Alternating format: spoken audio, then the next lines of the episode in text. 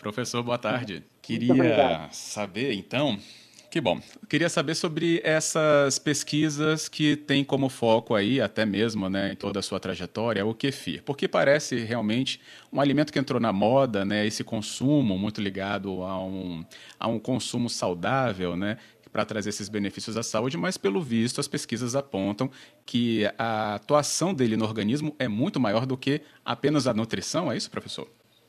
É isso. Após muitos anos em que que apostou muito nos medicamentos farmacológicos. Agora a ciência descobriu que a natureza tem produtos alimentares funcionais que têm ação benéfica na saúde. E o kefir é um deles. O kefir é um probiótico e nós começamos a testá-lo em animais experimentais, vendo que ele reduz a pressão arterial, melhora o controle da pressão arterial através do sistema nervoso. Então, tem uma série de ações cardiovasculares, neurológicas. E, e ultimamente, então, depois de testar em animais, nós passamos para estudos em seres humanos. E nosso primeiro estudo de grande impacto foi testar na demência em, em, em pacientes com Alzheimer, em que nós administramos kefir durante 90 dias e teve uma melhora substancial na cognição desses pacientes sofrendo de demência. Entendido. Tem algum, algum ponto que se relacione, né? Claro que as pesquisas estão em andamento, como o senhor falou, mas como que ele teria essa ligação, por exemplo, né, com essas questões cognitivas, né? A questão do Alzheimer. Onde que estaria a influência dele no organismo? Então, muito, por, muito tempo o intestino foi, foi considerado tem qualquer ligação com o cérebro. E, e nos últimos, nas últimas duas décadas começaram a aparecer estudos em que houve provas contundentes de que o cérebro controla o, a, a microbiota intestinal, assim como a microbiota intestinal controla o cérebro e demais órgãos. Então tem uma conexão com nervos que vão para o cérebro e vêm do cérebro para o intestino uma conexão através de hormônios, uma, uma conexão através de mediadores químicos que transitam pelo sangue. Então, o cérebro e, e os demais órgãos do sistema do corpo humano têm uma conexão muito forte com o intestino. De maneira que quando alguém tem um distúrbio da microbiota, uma disbiose, consequentemente ele passa a ter distúrbios em doenças, em funções cerebrais e funções sistêmicas e vice-versa. Uhum, entendido. Agora, professor, quando a gente fala de alimentos funcionais, não é essa influência né, de uma ingestão regular, por exemplo, do kefir, já se chegou a alguma medida, né, ou tempo que a gente teria que ter, estar consumindo né, o kefir para ter esse tipo de reflexo no nosso organismo? Isso conseguiu ser medido? Esse é um problema que eu acho Quer dizer, nossos, nós mostramos em animais que é preciso administrar kefir durante seis meses. E em seres humanos, 60 dias, desculpe. E em seres humanos, nós, nesses pacientes que tinham Alzheimer e apresentavam demência, nós administramos o kefir diariamente durante 90 dias. Agora, tem muitas questões que ainda estão abertas. O que acontece se você para de tomar o kefir? Será que o efeito hum. continua?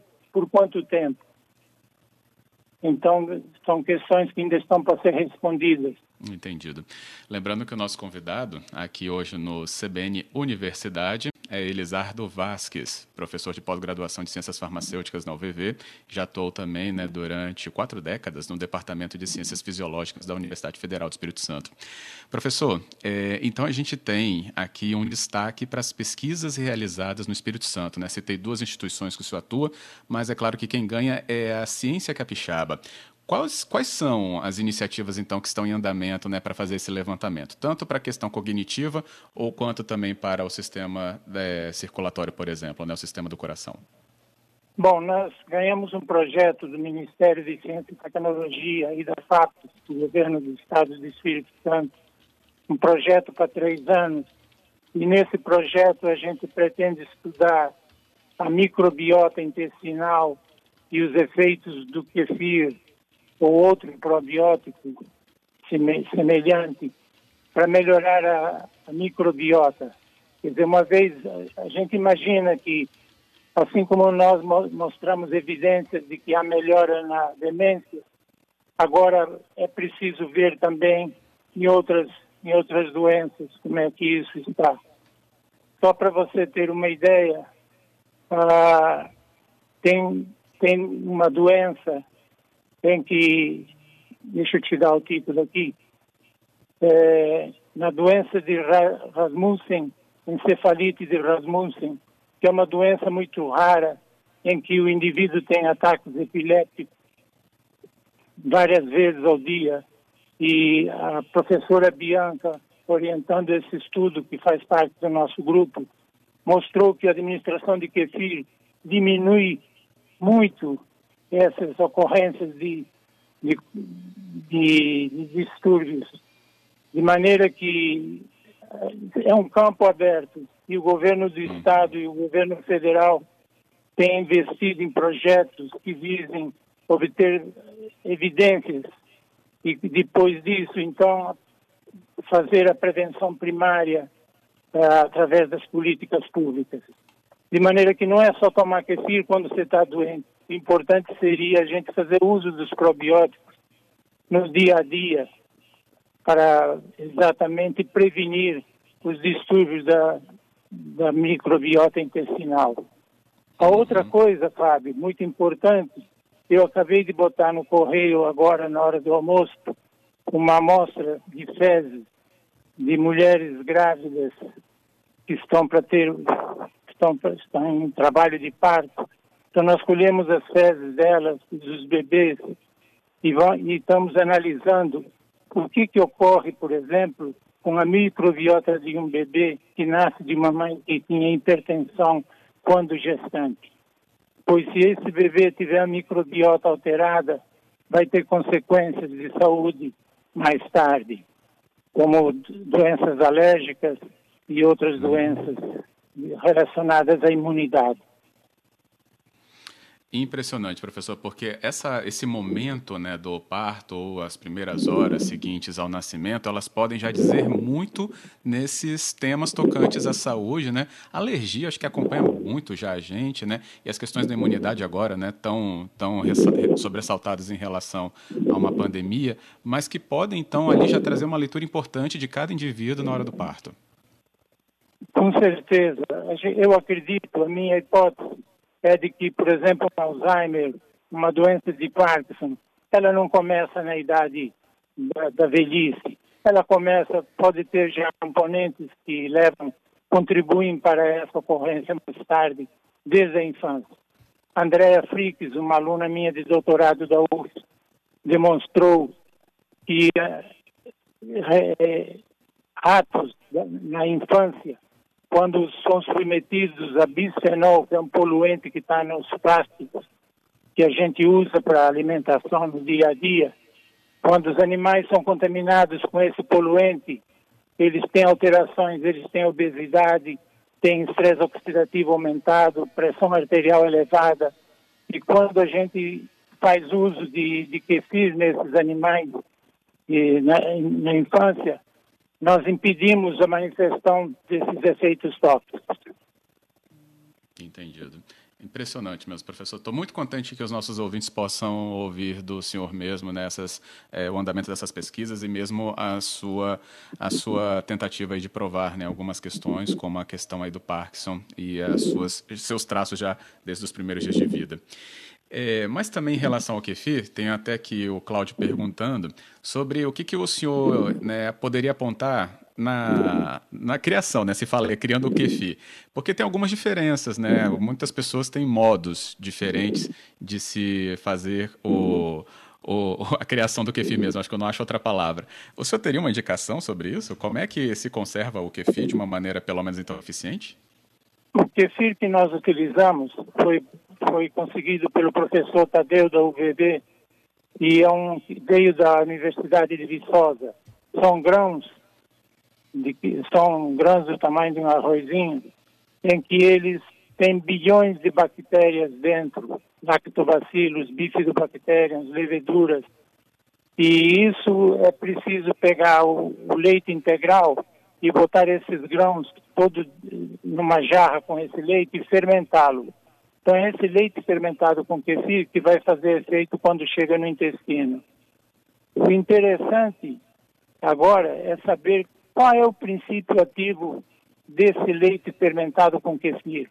Onde está o segredo dentro dessas, dessa, desse leite fermentado? Então, nós estamos num convênio com a Bélgica, em que eles estão nos ajudando a isolar, e nós isolamos 35 peptídeos que são candidatos a serem os, causadores desse benefício. Se a gente conseguir isso, o próximo passo é partir para a sua síntese. Então, nós passaríamos a sintetizar, em vez de um remédio farmacológico, um produto da, dos alimentos, hum. em que a gente usaria o princípio ativo e teria um, teria um custo mais baixo, menos trabalho para produzi-lo. Porque não é fácil você cultivar durante três meses kefir. É, são os bichinhos que, que são muito caprichosos, exigem muito cuidado. Com certeza, professor. Delicados na mesma medida em que eles podem trazer tantos benefícios né, para o nosso organismo, como o senhor nos apontou. É claro que a gente é, gostaria de passear muito pela, pela, pela, pelas descobertas que o senhor trouxe né, ao longo das suas pesquisas, mas com certeza acho que a gente já fica muito mais impactado em saber o que, que está aí por trás né, desse, desse momento de acompanhamento, então, do kefir, que poderia parecer realmente, como eu falei, né, apenas uma questão ali nutricional da moda, mas não tem muito benefício para chegar a gente ainda e pesquisadores como o senhor acho que vão nos trazer sim em breve boas surpresas. Queria agradecer, Fábio, professor Elizardo. Fábio, só para te dar uma comunicação, é, é, tão importante ter reconhecido essa pesquisa que a revista Nature, que é uma das maiores revistas do mundo em ciência, recomendou recentemente que fizesse uma leitura do nosso artigo sobre os efeitos do kefir no Alzheimer. Então, é uma revista de maior porte no mundo recomenda um artigo nosso publicado numa outra revista chamada Oxidative Medicine. Então, recomendo o nosso artigo para que os leitores eh, considerem aqueles achados. Então, isso para nós é de muito orgulho e de muito, muita compensação pelo que nós investimos na ciência. Com certeza, professor. Acho que a Nature, né, os nossos ouvintes também ficaram muito mais próximos né, da importância dessa publicação, também por causa da pandemia, entendem sim essa relevância. E que bom saber disso. Parabéns, viu? Muito obrigado, Fábio, por essa oportunidade. Estou à sua disposição. Depois eu vou te mandar a literatura para você ficar com ela aí nos seus arquivos. Ah, que ótimo. Eu ficarei e dividirei com os ouvintes, inclusive, professor. E numa próxima oportunidade com o senhor novamente aqui no nosso CBN Universidade. Muito obrigado por Muito hoje. Muito obrigado. Muito obrigado. Boa tarde. Boa tarde.